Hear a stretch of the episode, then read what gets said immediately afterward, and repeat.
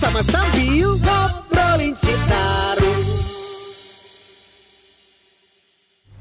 Assalamualaikum warahmatullahi wabarakatuh. Sobat Citarum ketemu lagi di Ngonci Ngobrolin Citarum. Bersama saya Sani dan hari ini kita ada di Dinas Sumber Daya Air Provinsi Jawa Barat. Kita akan ngobrol langsung nih dengan Kepala Dinasnya Pak Diki Ahmad Sidik. Assalamualaikum Pak. Waalaikumsalam. Sampurasun Sobat Citarum.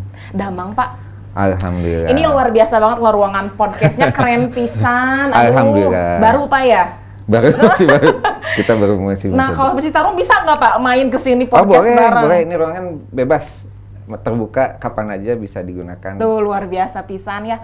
Pak, kita Demi mau ngomongin Citarum. dong, Pak. Oh iya tentu nih. Demi Citarum Kan Citarum juga tanggung jawab saya soalnya Oh iya Ya, benar.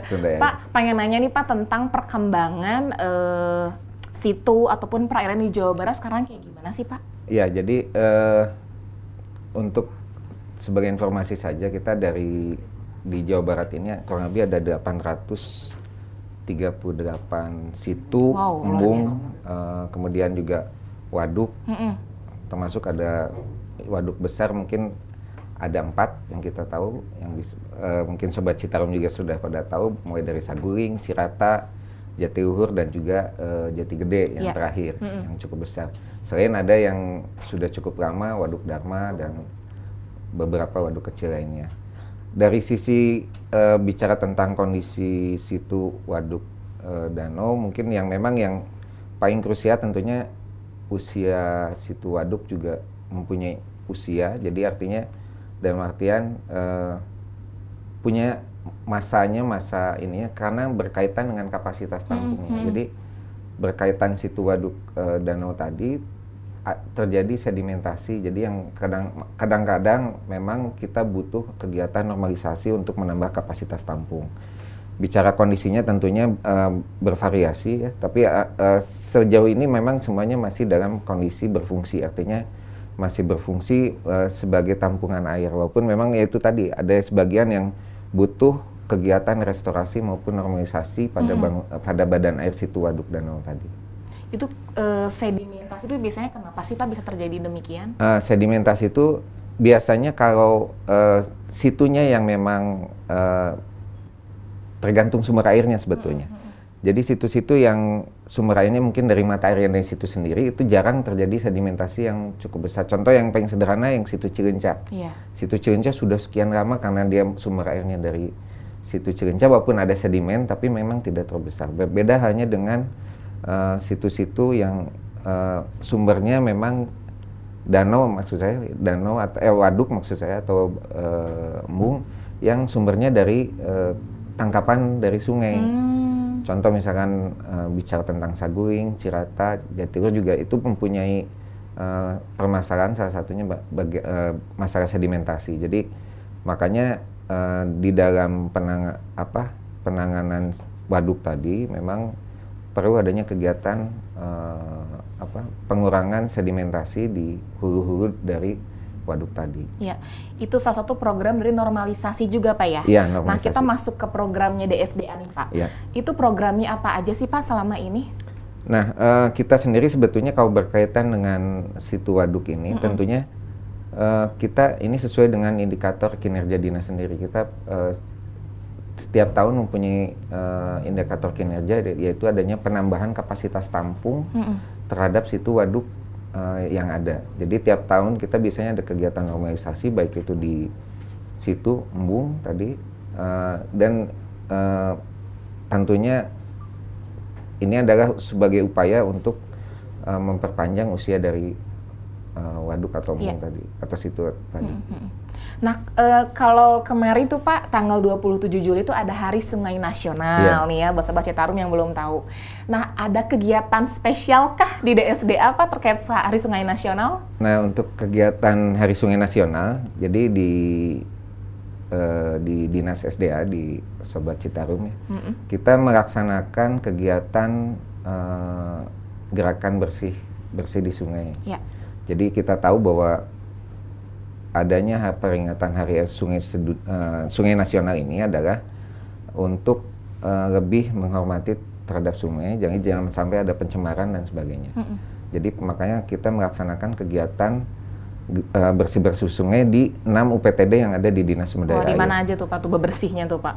Eh, kita tuh ada 6 UPTD, jadi ada di mulai dari Bogor, Ciung Cisadane, kemudian ada di Sukabumi, Cisadea Cibareno, kemudian juga di Cimanuk Cisanggaru, di Cirebon, kemudian di Tasik eh, ada dua yaitu Ciuran Cilaki dan Citanduy dan di Bandung sini ada UPTD Citarum. Nah masing-masing melaksanakan di sungai-sungai yang ada di eh, lokasi masing-masing. Ya. Contoh misalnya di Ciuran melaksanakan di Sungai Ciurannya gerakan beber- bebersih nih dan eh, sebagai untuk apa menyemangati mereka Ya. yang melaksanakan ini kita dibuat lomba bu sedikit. Waduh, ada hadiahnya ada kah? ya jadi di lomba tapi tujuannya memang sebetulnya lebih ke arah eh, untuk Memotivasi. menyemang- memotivasi pegawai kita sendiri untuk mau eh, mau apa istilahnya jadi ulah bebersih unggul ini ada hadiah nih jadi saya eh, bi- eh, buat konten yang menarik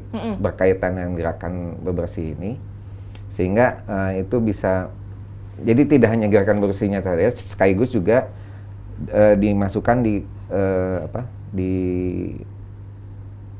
akun-akun akunnya medsosnya dinas gitu ya termasuk UPTD-nya ini salah satunya untuk menggerakkan ngasih tahu ke masyarakat bahwa ini ada Hari Sungai Nasional dan Ya. mari kita sama-sama menjaga eh, kelestarian dari sungai-sungai yang ada di dan itu sudah dilaksanakan di akhir minggu kemarin gitu Oh iya iya. dan dilombakan kontennya dilombakan hanya untuk menyemangati Jadi bikin konten video konten gitu Pak video ya. Mm-mm. pas gerakan itu jadi Karena sekarang zamannya memang video Pak ya. iya jadi untuk menyem- Betul. Jadi eh, diharapkan sih nggak cuma hari itu beberesnya Pak ya, tapi nah terus itu yang penting berkelanjutan. yang paling utama tentunya eh, keinginan kami juga sebetulnya eh, kita ada permasalahan kendala di kaitan eh, sampah di sungai ya contoh ya Eh, kalau kita mengambil sampah sungai itu sebetulnya bagi kita eh, cukup berat. Pertama memang proses pengambilannya juga Iya. butuh effort ya. Kemudian juga yang paling tidak eh, cukup repotnya adalah pembuangnya. Membuangnya Iya, itu iya, iya. eh, belum tentu di TPA juga nerima bu. Jadi kadang-kadang kalau eh, beberapa tempat TPA-nya tuh menolak menerima sampah dari sungai gitu. Itu kenapa sih Pak biasanya ya?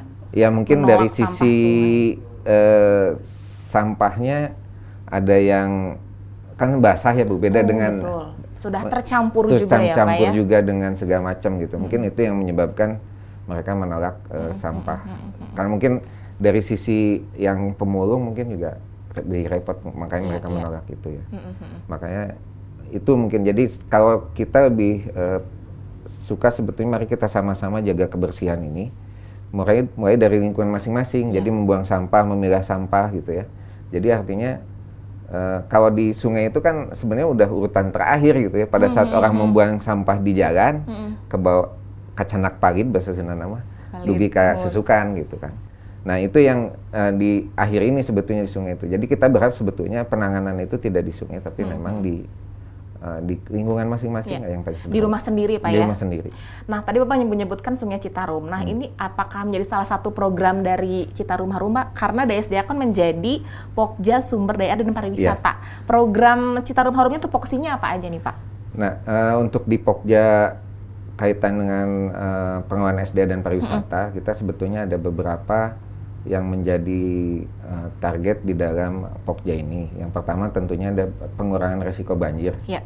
dan sebagai indikatornya adalah eh, genangan yang ada di Dayakolot karena itu biasanya yang setiap tahun eh, selalu tergenang. Itu mah memang dari dulu, Pak ya? dari kolot. Ya, is- dari dulu dari Iya. ya. Dari dulu. Tapi tentunya kita berharap jangan ada lagi lah gitu. di makanya itu yang dijadikan indikator untuk eh, genangan walaupun sebetulnya itu hanya indikator saja, tapi sebetulnya pengelolaan resiko eh, banjirnya bukan hanya dari kolot tapi eh, di semua wilayah yang pada das Citarum. Jadi Ya. termasuk juga yang di Karawang juga itu bagian dari Ya. eh, Citarum Harum tentunya. Yang kedua tentunya kaitan dengan penyediaan air baku Ya. air baku juga memang menjadi salah satu masalah di khususnya di Cekungan Bandung. Kita memang data Hmm. Gini, Pak ya, karena Bandung teh ya, Pak ya? iya eh, jumlah orangnya banyak, Mm-mm.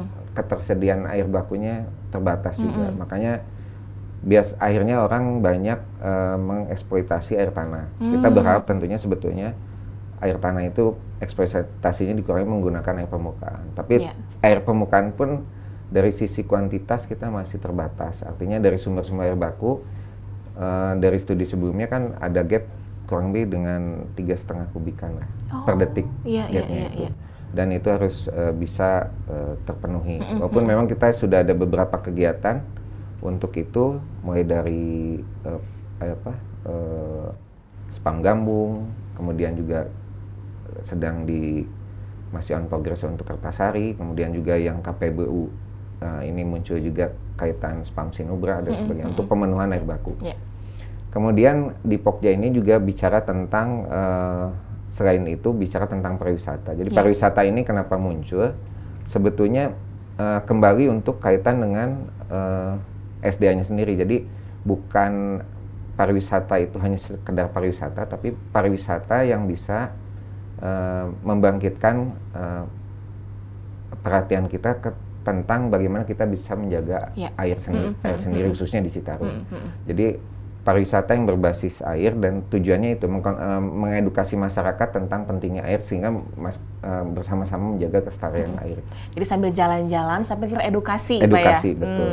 Nah, selama program ah, ada lagi Pak? Masih ada satu Nah, lagi. Oke, ada lagi ternyata teman-teman. Satu lagi memang kita ini di eh, perubahan yang terakhir di Satgas Citarum kita ada satu lagi kaitan dengan pengurangan eh, keramba jaring apung yang ada di oh, iya iya iya. tiga waduk ya. Betul. Saguling Yang cukup krusial ya Pak itu masalahnya ya. Betul, itu cukup sekali dan eh, mungkin itu butuh effort yang paling Ya. besar karena berkaitan dengan eh, apa? dengan jumlah orang yang bekerja di sana. Ya. Itu yang mungkin Terkait mata pencarian, Betul, Pak ya. iya. Jadi agak sensitif. agak betul. Jadi harus cari solusi yang Ya. memang win-win untuk semua. Mhm. Selama program tiga tahun Pak Citarum Harum dari 2018 sampai saat ini, eh, targetnya apakah sudah tercapai Pak DSDA dan kegiatan yang sudah dilakukan tuh apa aja Pak? Ya, ya tadi berkaitan indikator tentunya yang pertama kaitan pengurangan resiko banjir. Ya. Untuk indikator untuk pengurangan genangan ini alhamdulillah sebetulnya eh, sudah terpenuhi. Jadi contoh ini tahun 2021 tuh kita Ya. target tuh sekitar eh, 90% genangan yang tersisa gitu. Kita sudah di bawah itu jadi hanya Wow. kurang dari Ya. 70 persenan hasil hitung-hitungan sementara simulasi kita. Ya. Kemudian untuk eh, air baku, nah ini untuk air baku memang kalau untuk target sih 0,7 kubik ini tercapai, cuma mungkin untuk target ke depan ini yang mungkin eh, agak berat karena tentunya pengadaan air baku ini kan butuh investasi cukup besar. Dan yang paling utama karena berkaitan investasi tentunya eh, perlu eh, apa eh, timeline yang, yang lebih jelas karena kaitan dengan penyerapan investasi kan. Oke. kita investasi kan punya masalah dengan uang yang harus ri- kembali gitu ya. Nah itu mungkin yang butuh effort yang cukup besar. Makanya salah satunya yang sedang di eh, di apa didorong ada kaitan dengan KPBU Spam Sinumbra itu yang. Apa tuh, dilibat. Jadi eh, pengadaan air baku yang sumber airnya dari Sinumbra. Hmm. Sinumbra itu di atas eh, apa Ciwidey ke atas, Oh. Kawah Putih ke atas. Gunung Pak? Eh, daerah Sinumbra, Daerah. daerah, Oh, Sinumbra. oke, oke, Kalau oke. sungainya itu nantinya ke Cibuni sebenarnya. Mm, mm, mm. Nah nanti di itu diairkan untuk eh, penyediaan eh, air di Bandung juga. Oh Nah iya iya iya. kapasitasnya cukup besar, sat- sekitar di atas satu kubik per detik. Tapi tentunya ini butuh eh, sekarang masih ongoing. Jadi sudah ada beberapa investor yang tertarik untuk Hmm, ini dan masih eh, dalam kajian. Tentunya ini juga butuh effort Ya. yang besar kalau investasi. Siap siap Pak. Nah kalau kita mau ngomongin situ yang ada di Jawa Barat nih Pak, yang udah diresmikan kan ada situ Cuburuy, Kalimalang, eh, dan penataan Embung Tanjung Wangi. Tanjungan. Itu perkembangannya sekarang kayak gimana nih Pak? Nah, untuk yang pertama untuk Ciburuy, Ciburuy kita eh, sudah melaksanakan kegiatan revitalisasi sejak tahun 2019. Jadi tahun eh, 2019 kita sudah melaksanakan bagian depannya karena waktu itu eh, apa masalah waktu ya. Jadi prosesnya baru di akhir tahun sehingga baru sebagian kecil yang bisa kita kerjakan. Menginjak tahun 2020 kita sama-sama tahu kita mulai masuk pandemik. Nah, itu Iya iya. Eh, semua kena refocusing jadi kita Hmm. berhenti kemudian tahun 2021 kita untuk yang Ciburuy alhamdulillah sudah bisa menyelesaikan em, apa yang utamanya sudah selesai jadi artinya sudah bisa dimanfaatkan di tahun 2021 ini ya doakan saja mungkin eh, segera diresmikan Sobat Citarum di dekat-dekat Ya. ini lah, waktu dekat ini mungkin. Itu kalau situ Ciburu itu ada apa aja sih Pak di sana tuh? Yang Jadi- belum tahu nih Pak Sobat Citarum. Jadi situ Ciburu itu kan, kan terkenal lagunya Pak ya? iya saya dipancing. Saya dipancing, cenah. Jadi eh, situ Ciburu sebetulnya penataan sempadan, revitalisasi sempadan eh, situ. Jadi termasuk juga untuk eh, ya intinya mempercantik situ Ciburu. Ya. Termasuk juga untuk eh, untuk apa si tenan-tenan makanan di sana. Jadi supaya Wow. supaya menarik lah. Jadi orang food bisa court ada gitu, food Pak. Wih, court keren, segala aduh. Tapi tentunya mengadaptasi eh, mengadop ini ya, mengadop eh, pedagang yang udah ada di sana. Ya. Jadi tapi bagaimana kita bisa mengemas supaya jadi lebih menarik tentunya. Di samping penambahan beberapa eh, tempat untuk memudahkan akses bagi eh, wisatawannya juga. Ya. Bagaimana akses ke situnya seperti apa dan sebagainya. Kalau ngomongin ini Pak, eh, pas peresmian Kalimalang, kebetulan Abi datang Pak ke sana. Oh, iya. itu keren pisan karena ngobrol langsung nih Pak sama masyarakat Bekasi. iya. Dulu Kalimalang kayak gimana? Ternyata dulu tuh kumuh Pak ya. Iya, Kumuh kata masyarakat di sananya dan, dan sekarang bisa jadi area wisata yang Wisata, menyenangkan. betul. Di sepatu roda, sepedahan di situ. Iya. Nah, ada cerita menarik nggak Pak ketika penataan Tarum Bagasasi Kalimalang? Nah, ini untuk eh, kaitan dengan penataan Kalimalang, ini eh, menarik karena memang itu di kita merevitalisasi bagian sungai yang eh, daerahnya itu kan kompleks ya. Maksudnya Ya. kompleks dalam artian di daerah sana tuh eh, sedang banyak kegiatan aktivitas membangun. Nah, yang paling utama tentunya adalah kaitan kita makanya agak eh, terambat itu. Harusnya kan dari 2019 kita mulai lagi, kemudian 2021 juga. Harusnya itu 19 20 itu bisa diselesaikan, tapi ternyata memang kita terambat berkaitan dengan eh, masalah jalan tolnya sendiri. Oh, Jadi iya, jalan tol iya. Becakayu itu kan eh, ke- untuk apa istilahnya eh, rencana tolnya tuh kadang suka bergeser-geser. Jadi kita sampai betul-betul fix Mm-mm. eh, si center line dari Becakayu baru kita bisa melaksanakan kegiatan revitalisasi. Mm-mm. Dan eh, alhamdulillah di sudah final, jadi artinya untuk Becakayu sudah fix eh, trase jalannya, kita sudah bisa membangun. Dan eh, di sana tuh uniknya karena memang dari sisi eh, apa istilahnya bahwa untuk membangun itu tentunya kita harus minta rekomendasi dari Ya. Kementerian PU juga. Mhm. Jadi ba- eh, di samping juga yang mengoperasikan untuk si Kalimalang adalah PJT. Jadi banyak stakeholder yang terlibat yang di sana. Jadi Iya. otomatis kita memang butuh koordinasi yang yang baik. Termasuk juga dengan tadi dengan tol Becakayu. Jadi Iya. sampai trasenya di mana yang fix, begitu fix kita baru bisa jalan dan sebagainya. Tapi sekarang sudah terselesaikan Pak si tol Becakayu itu. Untuk tol Becakayu trasenya sudah fix, jadi udah nggak ada masalah. Jadi yang kita bangun memang sudah eh, dengan desain trase yang terakhir, Ya, jadi ya. sudah tidak akan ada pergeseran. Itu khasnya Pak Tarum Bagasasi itu apa sih Pak?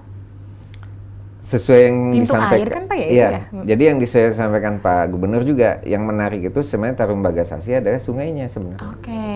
Karena sungainya itu walaupun warnanya mungkin tidak bisa bening ya, Iya. coklat gitu dan Hmm. sebagainya. Tapi eh, kan mungkin karena air mengalir gitu, jadi eh, mempunyai visual yang beda lah. Ya.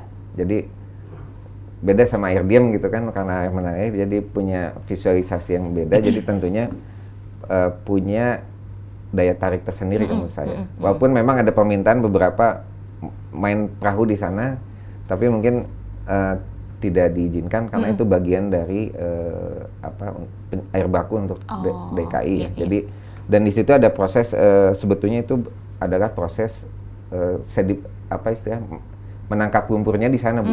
Jadi menangkap lumpur untuk air baku itu di situ. Jadi memang Oh, ini kayak saringan gitu Kayak Pak. saringan. Oh, oke. tapi bukan disaring ya, Bu, Iya, tapi heeh. artinya si sedimennya mengendap sana, kemudian PJT itu secara rutin mengangkat sedimen diangkat ke ke bagian apa di sempadan sungai. Iya. Makanya menarik karena dari sisi stakeholder banyak, kemudian juga dari pengoperasian dari ini ini banyak juga kegiatan yang di situ gitu. Oh, oke. Jadi kalau hanya sekedar sungai yang tanpa ada kegiatan apa, mungkin lebih Hmm, mudah ya Pak. Ini kita harus eh, mengakomodir kegiatan operasi pemeliharaan dari si PJT Hmm, untuk mengeruk sedimen di sana polanya seperti apa, eh, apa transportasi eh ya transportasi disposal atau sedimen keluar itu lewat mana dan Iya, itu iya, harus iya, iya. dipikirkan.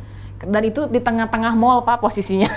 Iya. Dikelilingi ya. Bikinnya betul. Bisa, jadi bisa jadi wisata banget nih Pak kalau sore-sore di situ ya Iya. masyarakat di sana. Jadi memang kita harus eh, menyediakan akses barangkali, akses yang harus eh, akses yang baik untuk masuk ke Tarung Bagasasi, untuk Taman Tarung Bagasasi.